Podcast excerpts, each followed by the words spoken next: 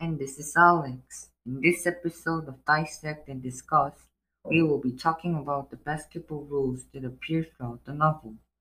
As you may have learned in a prior episode, this novel is about a middle school boy and his family. The basketball rules come from Josh and JB's father, and they work as a metaphor for life. Before we start, let's tell the audience what metaphor is, Alex.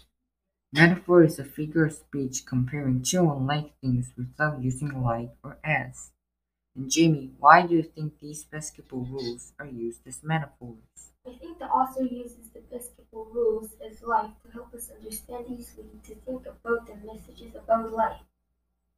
Also, the author wrote this book for young boys who might enjoy basketball. So by using terms related to basketball, he can talk about life and help those young boys think about their life in a deeper way. Because of many young boys like Josh and JB, basketball is life. Metaphors usually help us make connections between new things we know and things we don't know more easily. I have an example. In basketball rule number four, it says, if you miss enough of life free throws, you will pay in the end. In this rule, the author uses the basketball rules like free throws. Free throws are very great chances of getting scores, and if you lose a chance like that, you get a bad ending. That's right. And I have a question, Jaime.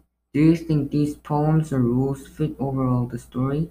Yes, I think most of the poems fit in the story. In these poems, basketball is like a small world. The poems fit in main character situations very well. What about you, Alex? Also for me, yes, because when like big events happen, these rules come out, which actually summarizes the story. So I think these rules fit well in the story. By the way, Jaime, which basketball rule touched you the most? I really love basketball rule number three and number nine. Why do you love these rules?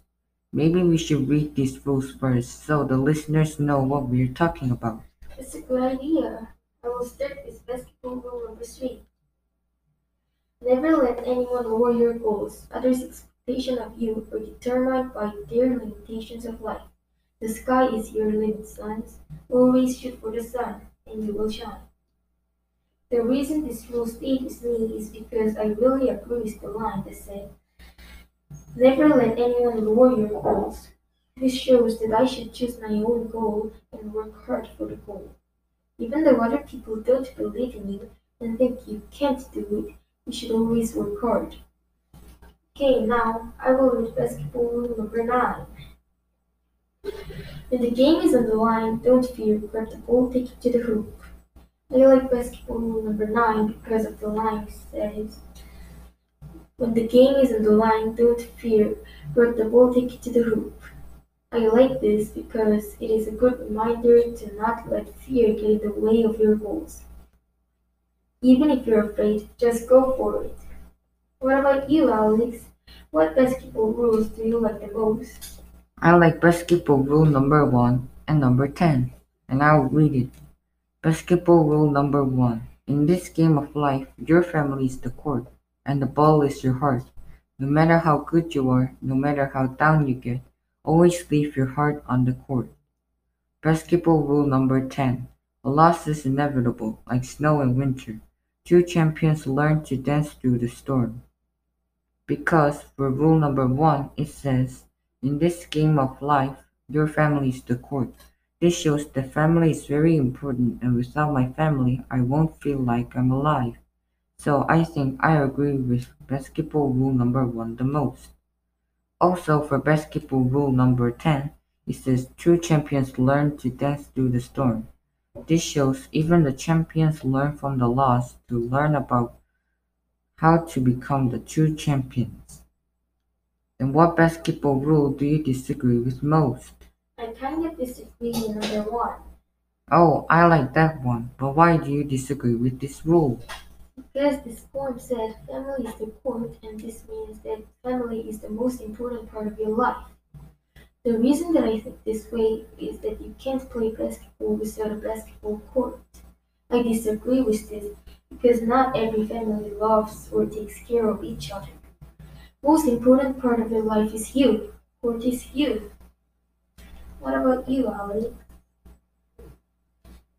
I disagree with basketball rule number 9 Oh, that's the rule I like. Why do you disagree with this rule? because if I don't fear anything, I could get in trouble. In my life, I used to fear nothing, and I jumped up on a high tree and I slid and got hurt, and I got hurt badly. So I disagree with this rule. What about you, Jaime? What is your basketball rule do you think is most related to your life or experience? For me, I think rule 9 is kind of related to my life. I am very nervous right now because it is my first podcast. However, I will overcome my fear and this podcast will be the greatest podcast ever. Alex, what basketball rule do you think is the most related to your life or experience? For rule number 10, it really is because I've lost the chess game from my classmate.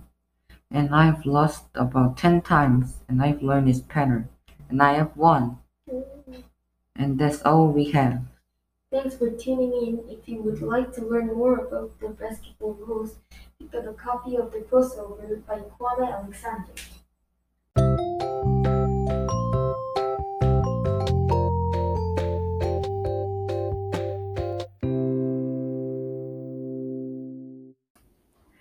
Thanks for tuning in to another episode of Dissect and Discuss.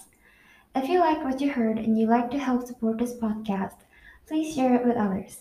Post about it on social media or leave a rating and a review on iTunes, Spotify, or anywhere else you listen to podcasts. To catch all the latest, please follow us on Instagram at Dissect and Discuss. Thanks again.